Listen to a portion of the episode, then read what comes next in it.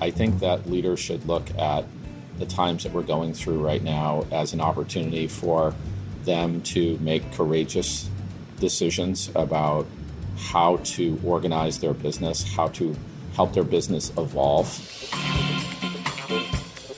Hello and welcome back to Explain It, brought to you by Softcat, the show for IT professionals by IT professionals that aims to simplify the complex and often overcomplicated bits of enterprise IT without compromising on the detail.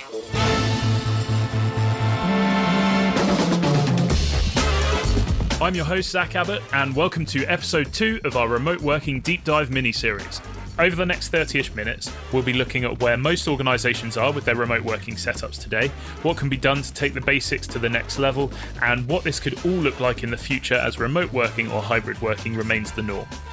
Joining me on today's episode is Adam Harding, Softcat's Chief Technologist for Digital Workspace, Scott Sampson, Senior Sales Vice President for 8x8, and Nick Hedderman, Director of the Modern Work and Security Business Group at Microsoft. Welcome to the show, guys. Thank you very much for joining me. Scott, Nick, you may not know, but before we get into the core of the show, I like to ask a quick question to the guests to try and get to know them a little better. On the last episode, I asked what were some useless talents that people had, but I want to ask you guys what's the one thing you're not good at and wish you could do well? Starting with Adam Harding. Podcasts. which might be which might be useful at this point in time. Uh, I don't know. Yeah, drumming actually. I can barely even tap in time, but I would love to kick ass as a, as a really good drummer. Uh, Scott? One of the things I like to do in my spare time is winemaking. I got a 88 rating from uh, Wine Enthusiast magazine, but the downside was that they said that the wine tasted like pencil shavings. So, how about you, Nick? I've been desperately uh, trying to learn the piano for over two years now. I'm failing uh, at every hurdle, and it still sounds terrible. I've got so much respect for anyone that can do that. Quite honestly, it's a very hard instrument, but I'm going to keep keep persevering. Maybe one day I'll be able to play Bohemian Rhapsody and everyone can sing along with me at the piano, but it'll be a long way off. It's good that you're starting really high with quite a technically difficult song.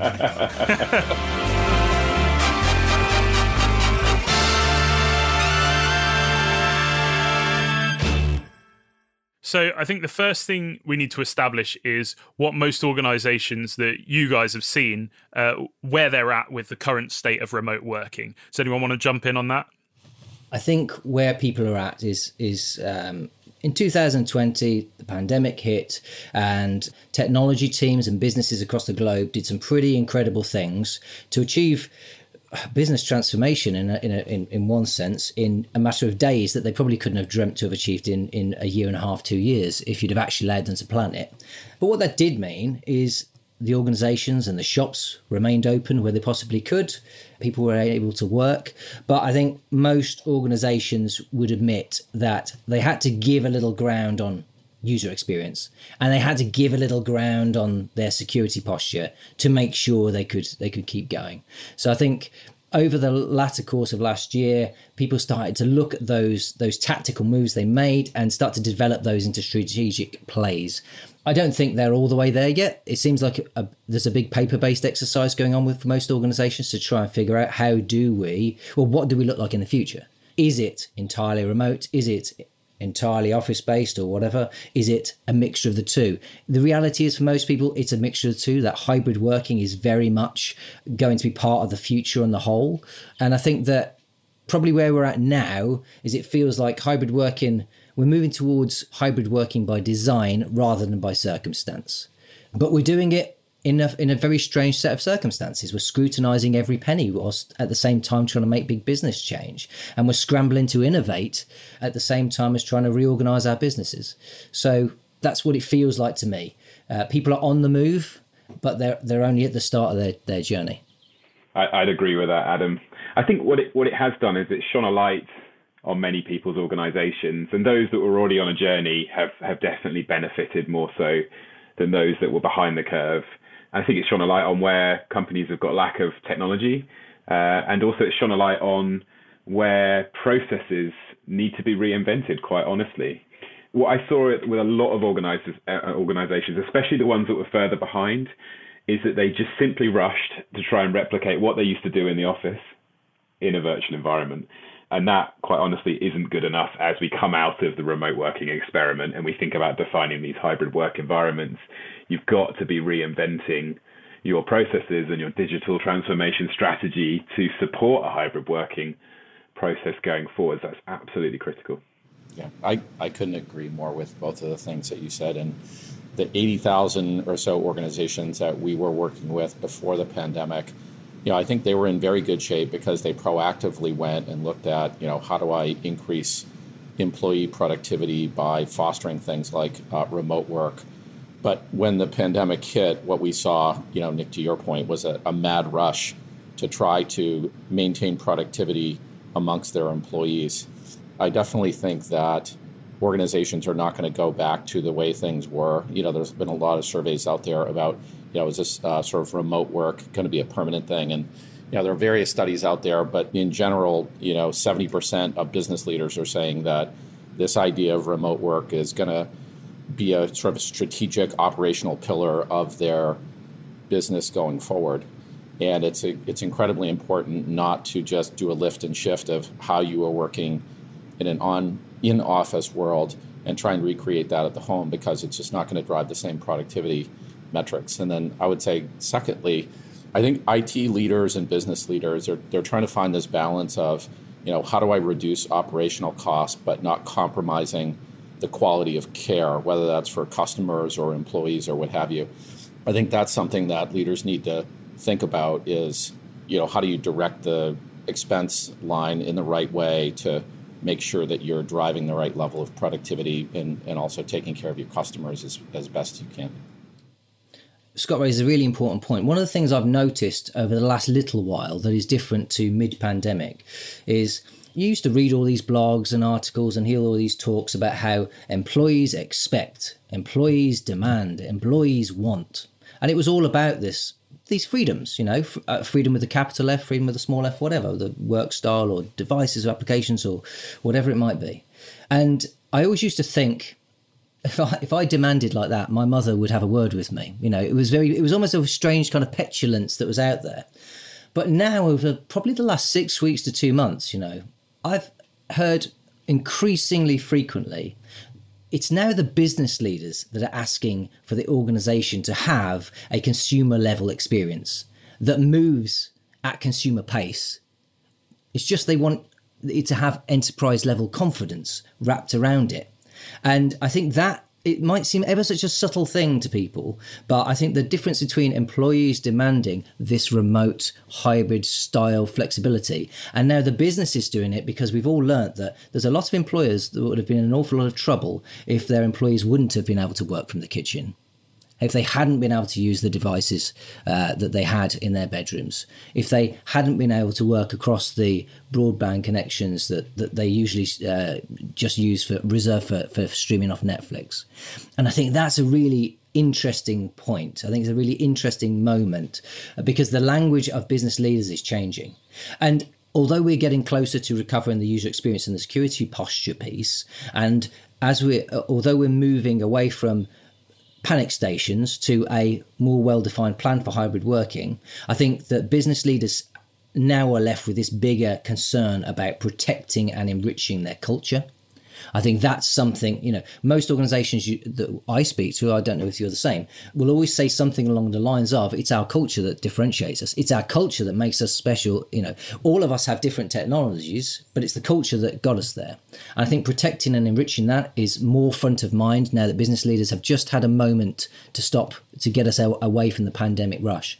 So I think their focus is starting to move towards uh, employee well-being and knowledge share and learning and this kind of interconnectedness and belonging and all that type of stuff. That it's not just about collaboration platforms and things like that. It's about how do you, as a bigger organization, try to reach out to everybody, allow them to reach back in, and how do you give them some direction on how to communicate, how to collaborate, how to work together?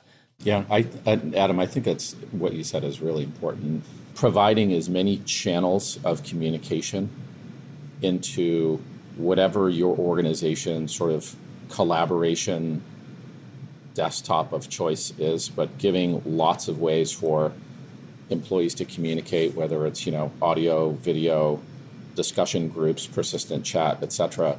is really important to keeping people connected, and that connectedness is what is going to help us maintain the culture and, and allow people to do the best that they can do in servicing customers and, and partners and employees.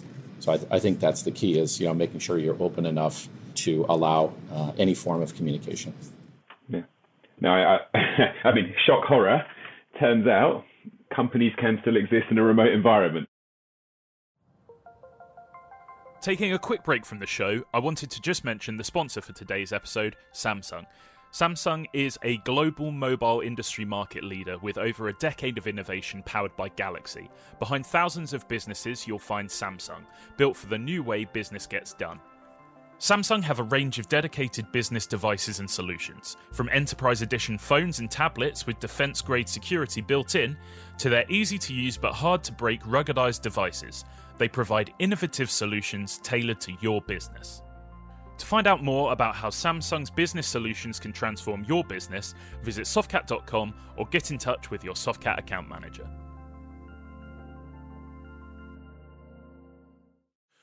if that's where most organizations are today, what could be done now to take this to the next level and to really enhance the remote working experience? One thing I have noticed is there's almost this virtual presenteeism where people who never used to have an opinion or need to be involved with anything because they're not uh, really able to uniquely add value, they seem to have appeared in these virtual, they've got an opinion on everything now. And I wonder if there is this kind of weird other you know alter ego uh, that appears in the digital platforms because now you can just like and review and comment anything. It's an interesting point because I think what, what technology does is, is provide a great leveling force.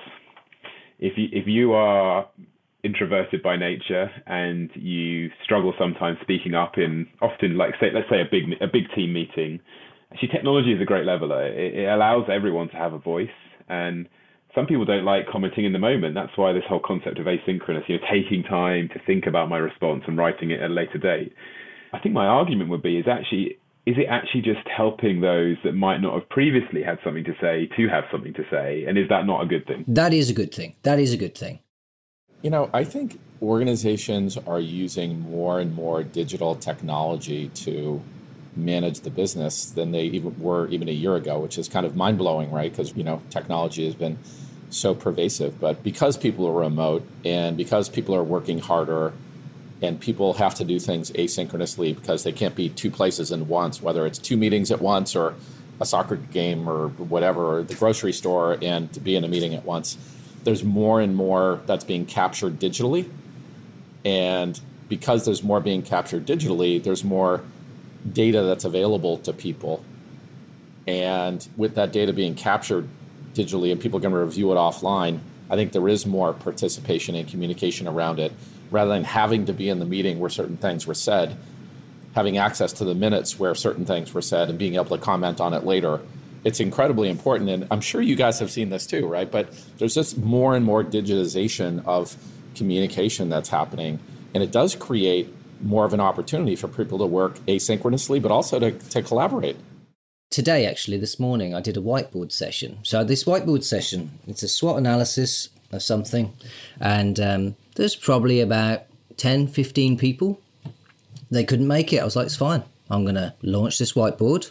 Those who can make it, we'll go through it. I've recorded how you go through the steps.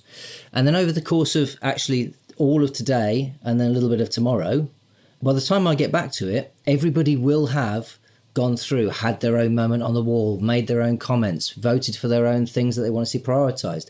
And weirdly, by the time I get back to it, it'll be different to how I left it. But the whole thing's growing organically while I'm recording a po- podcast with you guys. And I was just like, in a simple way, that's blown my mind because I used to actually have to be in the room that the whiteboard was nailed to the wall of, and the sticky notes were only in the hands of the people that had the sticky notes.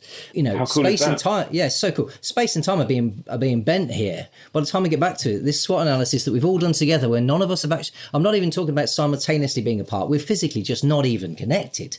It's gonna it's gonna you know surface, and I think it's phenomenal.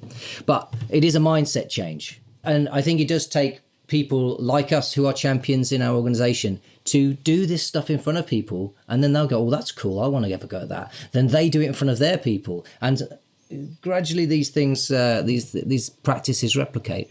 And, and not only have you included people in an end-to-end process, but for some people, they will prefer reacting in the moment. You know, what comes into their head straight away is what they'll typically want to stick on that whiteboard. There'll be some people that would just want to take it away, take your question away, whatever it was you were working on, sit on it over lunch, think through maybe a couple of different outcomes, decide the one they like the most, and then put that on later. And that's great because you're allowing different working styles and working practices to come to life, and the outcome will be richer as a consequence. So, Nick, if we're looking at what people can do now to enhance their remote working experience, why don't you tell us a bit more about your team and, and what you're doing to sort of help people achieve that? Yeah, absolutely. Yeah, we've we've we've thought long and hard actually about how do we become a world class remote working team as the modern work team we should be. We should be testing, piloting, trialing, learning, failing, and also sharing our our lessons. And so the concept of this sort of asynchronous to synchronous paradigm or, or continuum is really important. So when we think about the way we work, we think about what things do we want to do in a synchronous fashion, and then what things do we want to do asynchronously. And so maybe I'll start from sort of the synchronous end. We have team check-ins. We have a Monday morning meeting, which I'm sure like many uh, do, you know, that sort of concept of a weekly team meeting. And at the end of a week, we have our what we call the tavern. No talk about work. It's purely a time for us to come together, just to relax, to to joke. We often play some of the you know, online quizzes, or uh, there's this a game called Scribble where you do like online, Pictionary. That's quite popular at the moment. Um, so that's kind of our sort of like our weekly uh, meeting rhythm we are also uh, encouraging each other to um, get out and about and do walking meetings so that you can combine a little bit of exercise, a change of scenery with you know work. And, and, and often some meetings are perfect for voice only. You know, one on one is actually done quite well as a voice only meeting. You don't have to have a camera on. And so being being clear to each other about when it would be okay not to have camera and when would it be okay that you could be out and about um, is just a little signal we try to sort of um, share with each other the next thing we've introduced was an idea we stole from Sweden. Uh, in, in the Swedish culture, they have this concept called fika, uh, which is this uh, idea that you, you get together with one of your colleagues, typically over a coffee or a, uh, a bit of cake. Often homemade cake is, is quite heavily involved. And you just spend time with them. You, you, you talk to them about how they're feeling, like what are they working on, what's going on in their personal life, and being that, that sort of support post. Um, uh, for, for, looking after each other, you know, thinking about each other's well-being. And so, although we can't do that in person, we have a, a, schedule that allows us all to meet each other. Moving more towards the sort of asynchronous side, this idea of working out loud. You know, we post everything in Teams, we share it in Teams, we we at mention people when we want them to be involved, and then being really critical about our channel hygiene. We are very disciplined about that. We actually did a big clear out about sort of three or four months ago. We had about 30 channels in our team's channels, and it was it was it was overbearing. So we we got it down to our core seven channels, and then we're really disciplined about when do we out mention people, when do we open post, how do we bring people into projects, and and sort of support that asynchronous working working style. And um, Scott, so eight by eight obviously integrates with that team's world. What was the decision? What was the conversation like within eight by eight to to make that happen? Why did you do it? Where's it resonating really i suppose? I mean first of all there's a lot to unpack on the things that you said earlier. You know we spent a lot of the conversation today talking about productivity and things like that but you know remember there's there's a front office to an organization and there's a back office to an organization right? And the applications and data sources that front office workers need might be very different than the ones that back office workers need. And teams is a type of technology right? To nick's point that can provide sort of a unification layer across those things, right? Whether we're talking about a certified contact center for teams like 8x8 or an app or a micro app in the background that integrates the teams. So it's, you know, you have to remember these, you know, front office and back office, they have different needs. So what I would say about teams is, you know, we made our decision two years ago to provide a deep functional integration to Microsoft Teams because – we saw the demand in the market that IT leaders wanted to have an enterprise desktop and standardize on that to try and shrink the number of applications and environments that people needed to work in and that they wanted to support. We started our journey around Microsoft Teams two years ago, and since launching that integration, it's the fastest growing product that we've had in the history of our company. Going back to that aspect of front office and back office, right? And no disrespect to any of us on this call, but there's lots of applications that people use that aren't created from Microsoft or 8x8, Salesforce and Workday and those types of things. And it's really important that we're providing an environment where those workers can get easy access to the data and applications that they need, right? So in a front office environment, having a contact center that's integrated to Microsoft Teams, if that's the unification layer, and the ability to surface data very, very quickly from your underlying CRM system, whether it's SFDC or Dynamics or what have you. So that idea of like screen popping to a contextual conversation that happened in the past with a customer so you can have a more meaningful conversation every time they call, right? Those type, types of things are incredibly important, right? And I think teams can be, you know, that unification layer. I think we've all seen a dramatic uh, adoption of teams in the market. We're a huge supporter of that, being a Microsoft partner, and but I just think that maintaining that heterogeneity is super important because there's never going to be a single place where everybody works and every piece of data is. And we need to make sure we're providing technology that allows you to bring in the things that are required for people to do their job. Yeah, I th- absolutely. I think there's some, some. It's our job as technologists to help bring together these moments of convergence, I suppose, for people as they need them, and, and to make them contextual and conditional, I suppose, because even we as individuals aren't in the same circumstance at all points in time. Sometimes I need to, it's the phone in my pocket I'm dealing with. Sometimes it's three screens on my laptop in my shed. Sometimes it's uh, somebody else's device and I need to get access to something. I think that understanding the context and making sure that we give people enough consistency, but give them the service they require so that they're never left high and dry, that's, that's our role and that's where, where we need to go to. The Power Platform thing, this isn't really meant to be a Microsoft only show, but I'll, I'll go with this bit because I'm interested. The low code, no code piece and the citizen developer piece, I think is really interesting. I was doing a, a show for, for education last week or the week before, and they were talking to me about you know what technology is soon going to come within their reach of what they can afford that was previously outside their reach because the education estates don't have a huge amount of money to throw at technology. And my answer to them was well, there were two answers actually. One of them was AR and about creating richer learning environments and, and things like that. But the other one was you really need to look at Microsoft's Power Platform. Microsoft Power Platform is, is like the be- one of the best kept secrets, I think, for Microsoft at the moment because it's just appeared within the licensing agreements that most people have.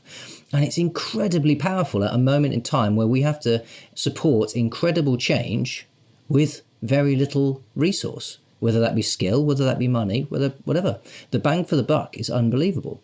What I would say, caveat with that, is that I think with the Microsoft Power Platform, there's probably a moment in time, which is possibly now before you get too deep into it, to put some guardrails in place, to build out some kind of application factory that means people have enough rope to swing about, make some great things, but not enough rope to hang themselves or to do anything they shouldn't. Nick, would you like to expand on that? well, I studied computer science, or part computer science, part business for my degree, but my coding skills are long, long behind me. I, I was amazed how easy I found to, to build a, a Power App. You know, I've actually built quite a few now.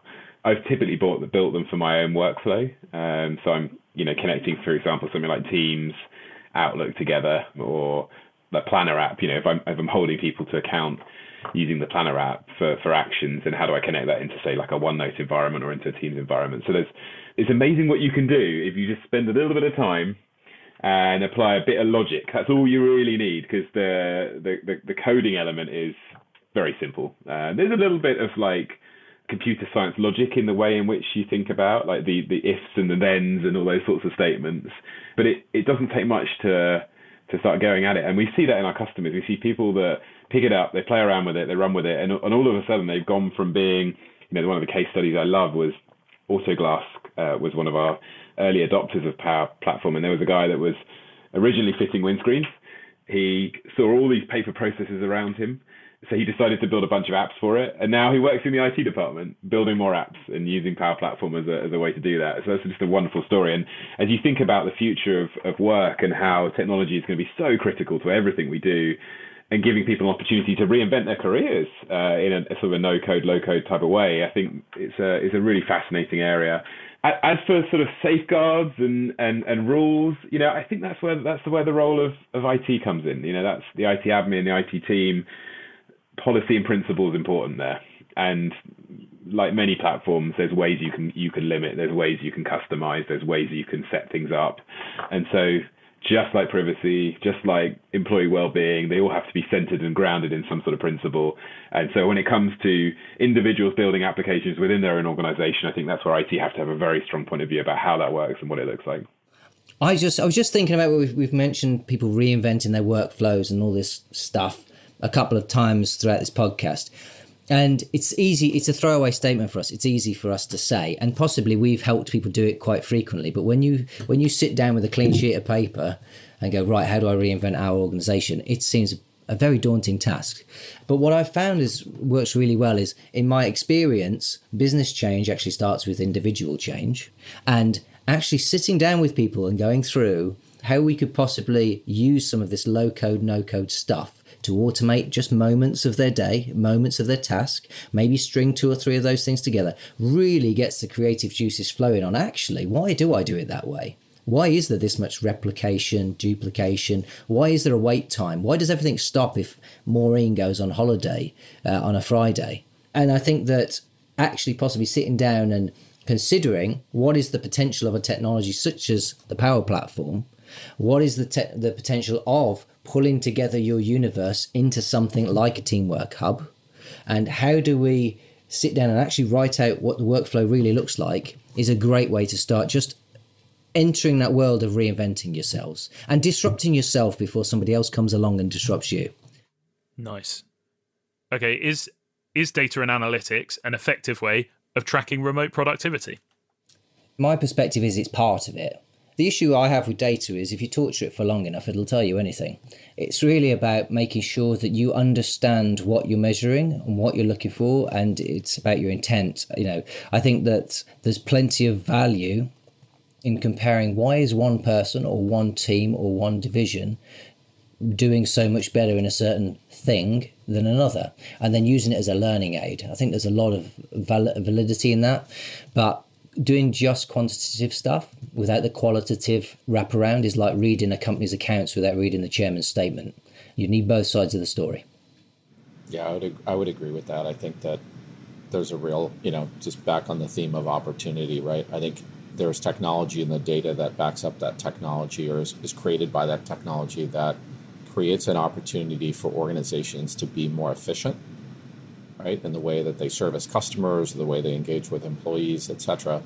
And what I would say is organizations and leaders should look at the ways that that data is being created or could be created to drive more efficiency within the organization. But you know, it's all you know. There's a, a fine line, right? You don't want to um, have too much uh, oversight and overstep boundaries. So you know, I think you want to use these systems and data in an efficient way for uh, for driving productivity and increased value in the organization. I'd say if you want to change something, you have to measure it, and old habits die hard.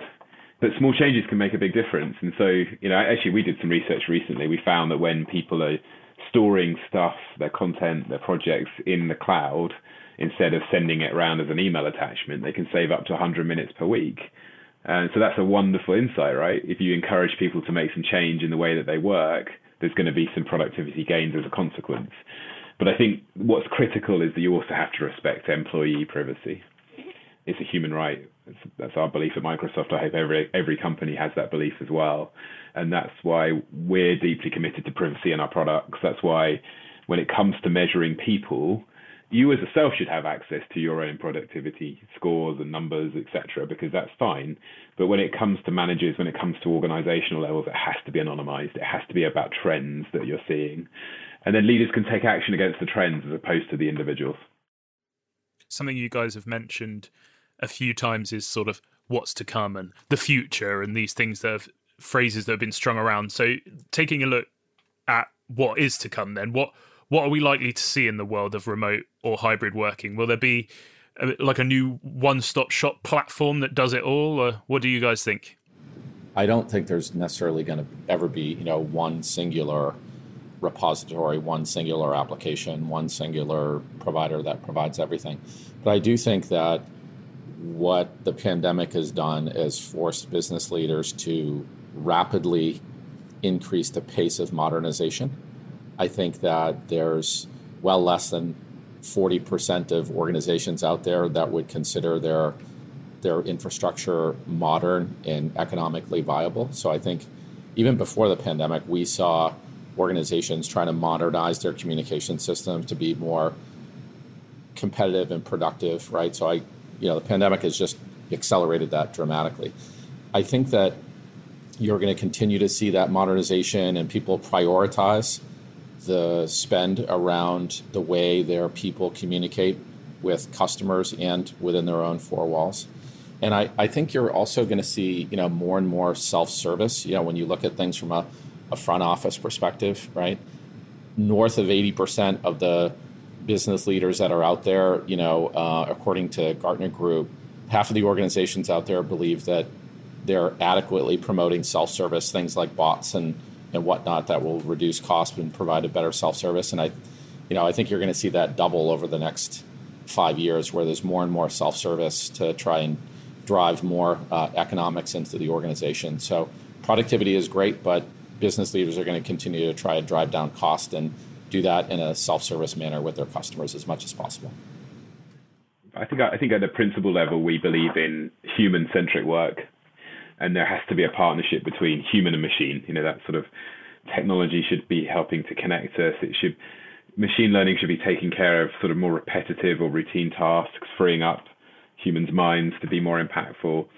Technology should be able to sort of securely store vast quantities of information and and help to sort of construct and and to build ways to mine those large data sets and creating new sorts of representations and you know, yes, there are some exciting things we're working on right now. You know, think about like robotic telepresence and, and mixed reality. You know, those are really exciting areas, very visual areas. But quite honestly, whilst there are some bright, shiny objects in the future, there are so many basics that we've got to get right over the next five years. Like, how do we make sure that we don't move back to a world of presenteeism and that we are measuring impact and outcomes? How do we encourage that more open way of working? You know, how do we get employers to think about employees as their most critical asset, that they're investing in them, their well-being, that they're thinking about the right packages to support them, allowing them to work from home some days a week, setting up their home offices with the right equipment, creating offices space that helps to be creative and collaborative and, and, a really inspiring place to be as opposed to just a bunch of desks and, and monitors. And ultimately, how does that environment feel both diverse and inclusive. I think those are things that are probably way more important than the bright, bright, shiny objects. Because we're coming towards the end of the episode as such. What's the key message that you want people to take away in terms of this remote working journey we're on and where it's going? I think I'd like to make sure that people understand that we are moving from that hybrid workforce by circumstance to hybrid by design, and it's for the long term. It's not a journey. We're not going to get there. We're going to constantly have to evolve and improve and evolve and improve and listen and evolve and improve. Nick, Scott? Yeah, I, I, I agree with Adam actually. that you need a hybrid work strategy. You can't just stumble out of a remote work environment, and that needs to consider your people. It needs to consider all those processes. We spent a lot of time talking about, you know, reimagining workflows and processes today. It's such a critical topic. It needs to reimagine the workplace. Like no longer is it a row of desks. It's a place where you choose to come to get that connection with with your, with your peers and with your customers and and create and collaborate. So a workplace that supports that is absolutely critical. And I think we've touched on this so many times today already, but leadership so important. like, there's one thing that people can do is is be leading from wherever you are in the organization, but especially from the top, and focusing in to make sure the culture is inclusive and supportive of that new strategy. And of course, technology will always play a role. You know, we're talking about technology. We're a bunch of technologies on this call today. There's lots of cool stuff out there. Everyone will have a preference for what they want to use, but of course, technology is an enabler in all of this.